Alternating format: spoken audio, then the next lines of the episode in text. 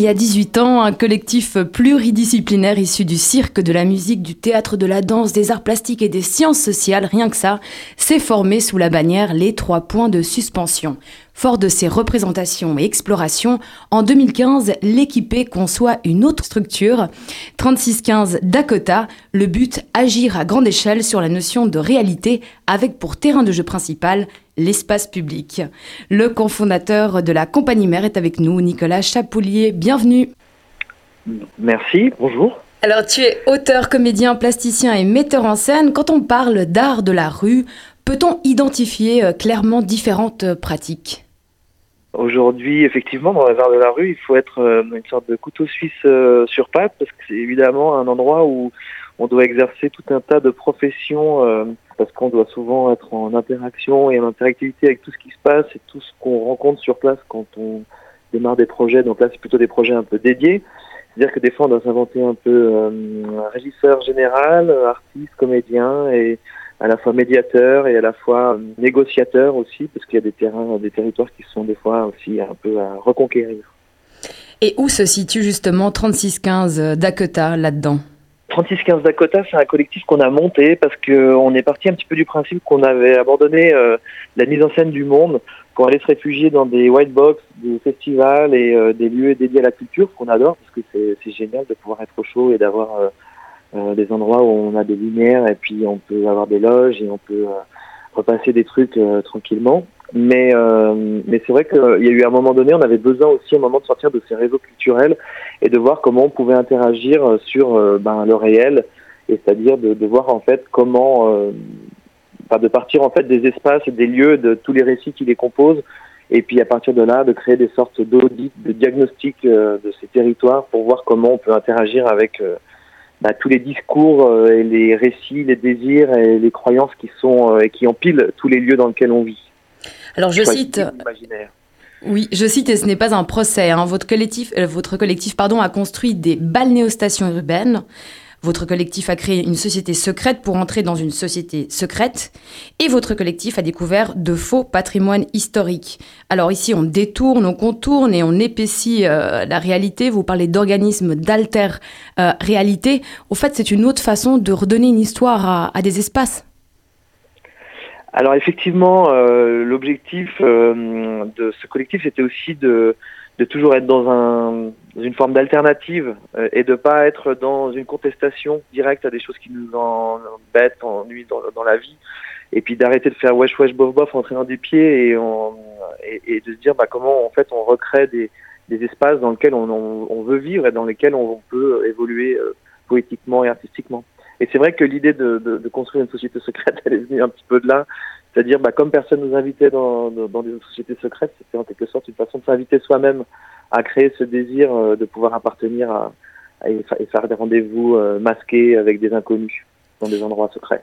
Les démarches du, du collectif dépassent le culturel ou, ou est-ce qu'on peut dire que c'est le propre du culturel de dépasser le culturel? C'est une question piège. Euh, euh, je sais pas. En tout cas, je crois que la question, l'idée, c'est de, de, de, pas, en tout cas, prendre l'objet de culture comme un outil de réflexion, mais plutôt un outil de vivre, de dire qu'est-ce qui est le vivant. Alors effectivement, après, euh, il faudrait qu'on passe des heures à discuter euh, peut-être autour d'un verre pour discuter de qu'est-ce que c'est que la culture ou qu'est-ce qui n'est pas culturel.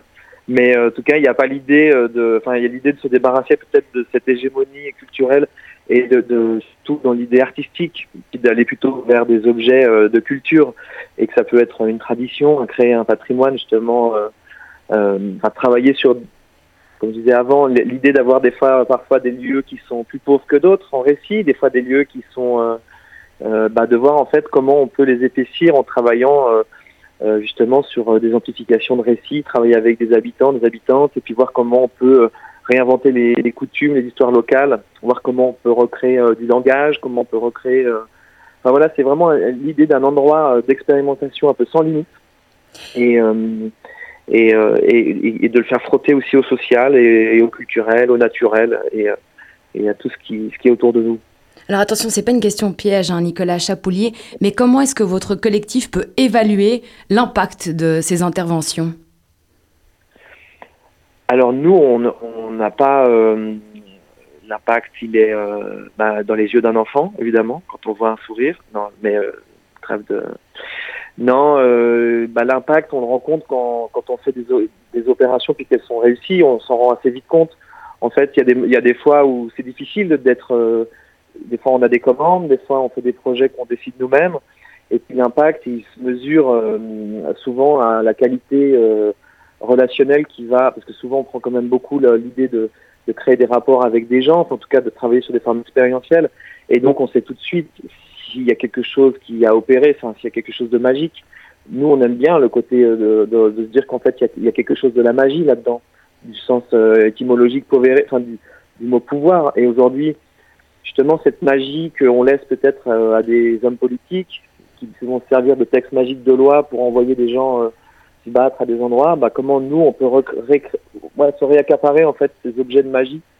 Euh, et, c'est vrai quand on fait des performances, puis que d'un coup, bah, les gens sont en maillot de bain sur un parking, que d'un coup, euh, il y a toute une ville qui, comme Saint-Julien, où d'un coup, il y a un, voilà, un centre de balnéothérapie où tout le monde va faire ses courses en maillot de bain, euh, que d'un coup, on se réfugie tout à 200 dans une mairie parce qu'il y a un orage et qu'on finit sur une sorte de plage inventée qu'on fait sur place, ou que des gens réunissent autour d'un fromage parce qu'on a fait une performance avec des fromagers en jouant de la musique à des fromages et eh ben, euh, eh ben ouais, on se dit que c'est là que ça marche en tout cas.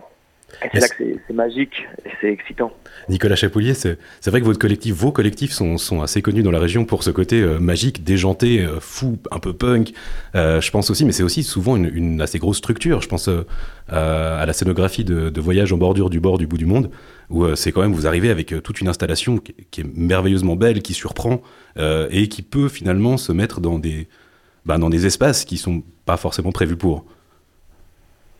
Ouais, alors, bah alors, euh, Voyage en bordure du bord du bout du monde, c'est un spectacle euh, qu'on a arrêté maintenant il y a trois ans, mais c'est vrai que c'est un, c'est un spectacle qui, qui, a énormément tourné. Alors on a tourné dans, dans plein, plein, plein d'endroits. C'est des formes qui sont quand même à la base euh, destinées à être pour le coup, elles, dans des, euh, dans des lieux un peu dédiés, des festivals ou en tout cas qu'on a besoin d'un accueil. Après, euh, après on, on comme c'était un spectacle qui était quand même assez délirant, les gens avaient très envie de délirer avec nous. Donc on a eu des super belles rencontres où d'un coup les gens ils disent qu'est-ce que ça ferait si on le faisait euh, ce spectacle-là euh, euh, derrière un centre commercial ou dans une forêt ou, ou dans un donc ça crée souvent des choses qui sont assez chouettes. Nicolas, en quoi des collectifs comme les vôtres sont des inspirations, voire des, ressources directes pour les collectivités, pardon, publiques? Bah alors des ressources, je ne sais pas jusqu'où on peut être ressource. Nous, il faut qu'on fasse attention aussi toujours de ne pas être euh, des fois aussi ou utilisé par des euh, pouvoirs publics. Après, l'idée c'est de jouer en tout cas ensemble et de voir comment on peut écrire des choses euh, avec. Mais, c'est vrai que des fois, ça peut être un piège aussi des fois ou parfois de de, se retrouver à être parce que c'est vrai que notre pratique est souvent assez décalée, assez humoristique et puis parce que c'est un axe qui est, hyper important pour nous dans l'espace public, parce que l'espace public est dur. Enfin, quand on est euh, et, des fois, c'est quelque chose qui permet aux, aux, aux personnes qu'on rencontre de rentrer beaucoup plus facilement, euh, de créer des, des, des, choses plus décalées ou des performances ou des, ou des voilà ou des, des installations euh, spectaculaires. Ça va permettre en fait aux gens de, directement être happés par quelque chose. Après, nous, on, devient un petit peu ressources effectivement parce qu'on connaît beaucoup maintenant euh, ben, les enjeux des territoires. Et puis, euh, moi, je pense qu'aujourd'hui, il y a quelque chose que les pouvoirs publics devraient prendre en compte, c'est l'idée de, de, l'espace urbain et de son soin. Il y a, longtemps, il y avait un, un comédien qui a monté l'ANPU, qui était l'Agence nationale de psychanalyse urbaine, lui qui prenait donc des ensembles urbains des villes pour les psychanalyser.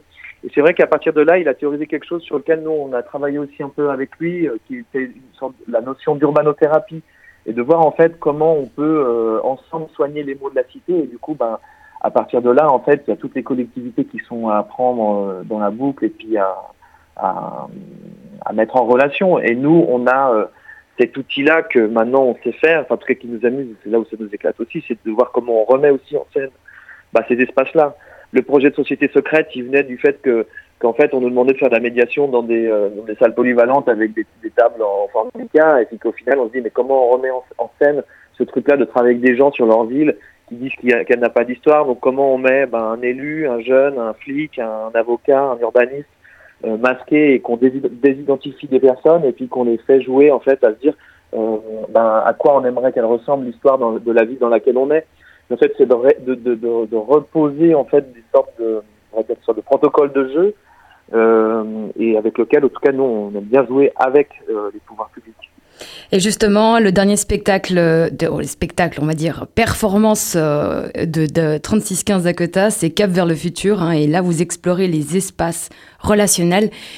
En quelques mots, juste, qu'est-ce que sont euh, ces espaces relationnels que vous explorez? Puis après, on va peut-être se retrouver pour une autre émission, Nicolas Chapoulier. Alors, ben, euh, espace relationnel, nous, on l'entend au sens de, bah, de voir en fait comment la relation peut devenir une simèse en fait, et qu'au final, l'acte théâtral, artistique, eh bien, il peut se situer à cet endroit-là c'est-à-dire dans euh, bah, la qualité de relation et d'expérience qu'on a avec les autres, et de voir comment, euh, euh, parce que c'est aussi un espace public, cet espace relationnel, et, en fait il n'a pas de limite entre justement frontières physiques et imaginaires. Après, bah, par exemple sur le, la question du futur, c'est drôle parce que là on est moins sur un territoire euh, matérialisé, on est sur un mot qui, en plein Covid pour nous battait de l'aile avec un truc où ben voilà dès qu'on dit le mot futur, il y a tout le monde qui qui se met à flipper, ça fait plus, il y a plus de, sens commun. Et de voir comment on peut ben, se réaccaparer euh, euh, ce mot. Donc on a commencé une performance où là on a commencé par mettre à mort l'avenir, le futur, ce concept. Le futur est mort, vive le futur, et de voir à partir de là comment on recrée ben, plein de performances d'interactivité avec l'avenir pour se reconnecter. On a, fait, on a écrit un tarot, on a fait, on a fait tout un tas de performances et on finit par se désapocalypser avec une sorte de grande messe dansante une aventure à, à, suivre. Donc 3615 Dakota, Nicolas Chapoulier. Merci d'avoir répondu à cette interview. À bientôt, merci beaucoup.